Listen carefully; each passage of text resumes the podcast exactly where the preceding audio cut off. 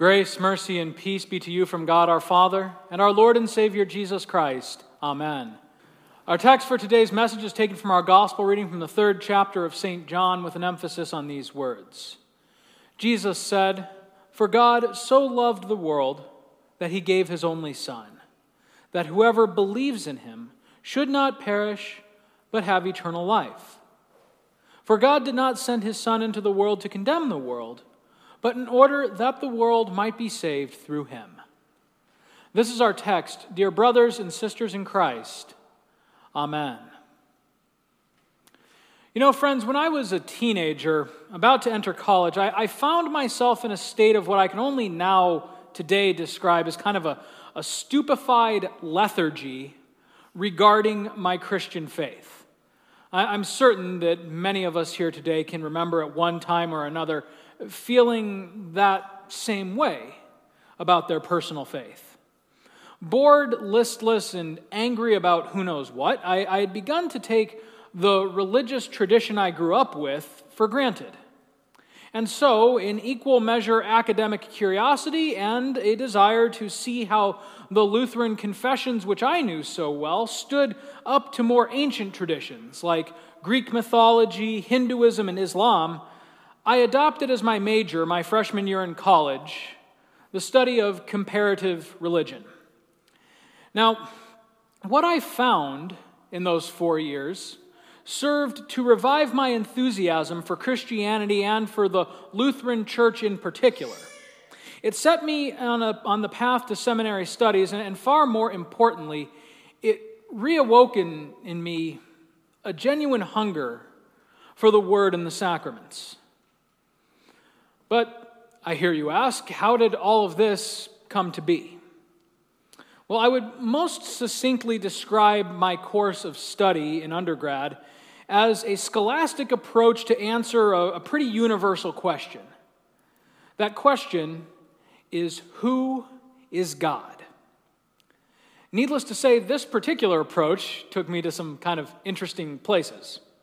For example, how many of you here this morning are, are familiar with the ancient Nordic god of mischief, Loki?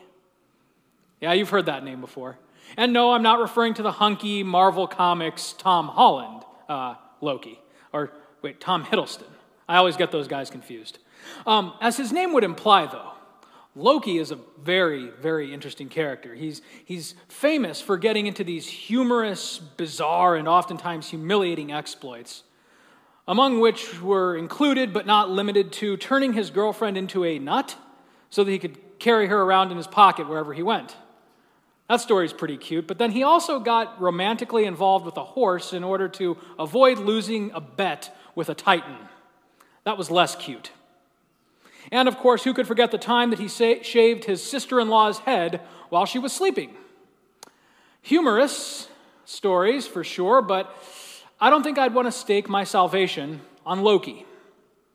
Well, what about Ishtar, the Sumerian god of war and fertility? Why these two kind of strange things, you might ask? Well, Ishtar, as it turned out, had a reputation for having many different suitors, whom after a while she would grow bored with and then ritually slaughter. However, when she failed to seduce the wise king Gilgamesh, the two supposedly engaged in a centuries long war, which concluded with her being cast into the underworld. But that was not the end. Ishtar eventually returned to seek revenge by having her dear husband Dumuzi take her place. An epic tale of conquest, to be sure, but if you ask me, Ishtar hardly seems like a god worthy of praise and thanksgiving. Well, then, what about a more modern God? What about a God whom people worship to this very day? I'm talking about Allah, from Christianity's closest competing world religion, Islam. Now, while it is true that the name Allah itself is a general Aramaic term for the word God, and while it's also true that Christianity and Islam share many overlapping narratives from the Old Testament in particular, it has to be acknowledged by both Christians and Muslims the world over that the God whom they worship simply as Allah is in no way the same God that we hear about in the Christian faith. For Allah does not associate with humanity in a familial way, but rather in an empiric way. He is confessed by Islam to be unknowable and yet all powerful. He is said to observe and occasionally interact with the natural world that we occupy, but he has no personal vested interest in it. As such, what we often see from Allah, from the Islamic holy books, is that his judgments are usually arbitrary, or they may hinge frequently on what humanity does or fails to do to please him. As such, within Islam, the structure of the law is based entirely upon how best to avert invoking God's wrath through ritual and rigid observance to several fatwas or commands, which demonstrate one's loyalty to Allah's dominion. To confess Allah is, in essence, to confess a mode of salvation which is entirely dependent upon you, upon your works, upon your righteousness and obedience. And so, to put your faith in Allah is more accurately interpreted to be putting your faith in yourself. Now, from a secular humanist perspective, this might sound encouraging, but friends, I have to be honest with you. I, I don't trust myself enough. I, I am not content enough with my good works to say confidently that I, anything I have done, could possibly merit forgiveness of sins, life, and salvation. Now, why this laundry list? Well, I recall all these things to you, dear brothers and sisters in Christ, because they provide us with a fascinating framework by which you and I might examine the God of our faith and the way that he reveals himself to us in the Holy Scriptures. For today is Trinity Sunday. And what do we do on Trinity Sunday? We pause to magnify the divine mystery that is the very essence of our God, namely the confession of the Holy Trinity. The Holy Trinity, as we believe it, says that God is one. He is not many, but yet within that oneness there dwell three distinct persons the Father, the Son, and the Holy Spirit. God chooses to reveal himself to us in this Trinitarian mystery for a very important purpose. It's not akin to a law, not, not something meant to test our faith or to throw us off to weed out the real believers from the, from the phonies. No. Each of these three persons in the Godhead performs a very specific function which brings us light and life and salvation. As Father, first and foremost, God created us, and He created all that we can see and feel and experience within the known universe. It is according to his divine plan and benevolence that we come into being, and it is by his grace that we have all that we need daily to support this body and life, as the reformer Martin Luther confessed. Then, secondly, as God the Son, God enters into our very creation in the person and the work of Jesus Christ. Our God lived as we lived with all of our natural limitations and a natural life cycle very much like ours. The only way that he wasn't like us, in fact, was that Jesus did not sin. And so, in his sacrificial death upon Calvary's cross for us, the Son paid the price of our sinful disobedience, and in so doing, he conferred upon you and me, sinners, his righteousness. And so he was able to guarantee life for us eternally in his kingdom.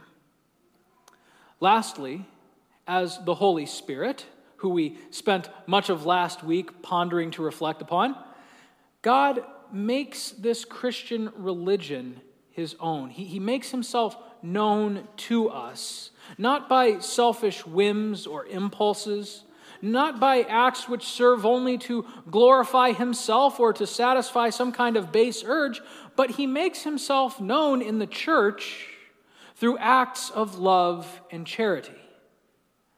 This God, whom we confess rightly to be the one and only God, for he alone has made himself known to us in this way, this God deals with us not by what we have done for him or by what we have failed to do for him. He is not the God of mischief. He is not the God of war. He is not the God of law or of fertility.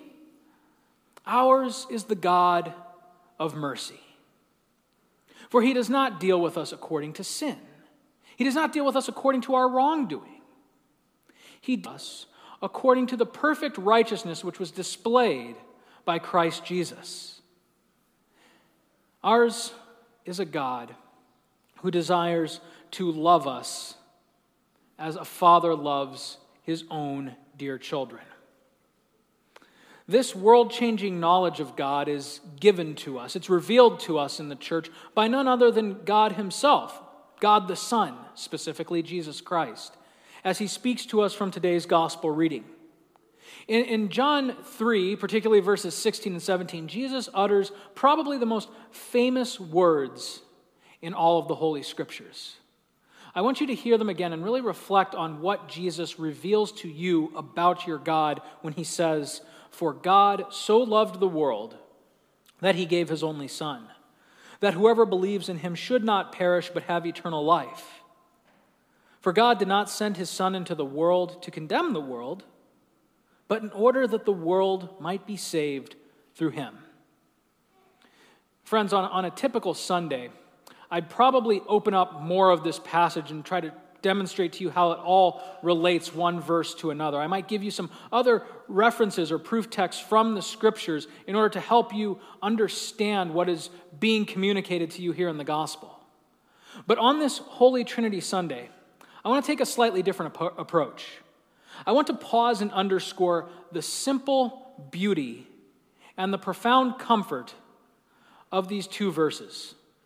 For in their short 49 words, they encapsulate succinctly all that you and I need to know about our God.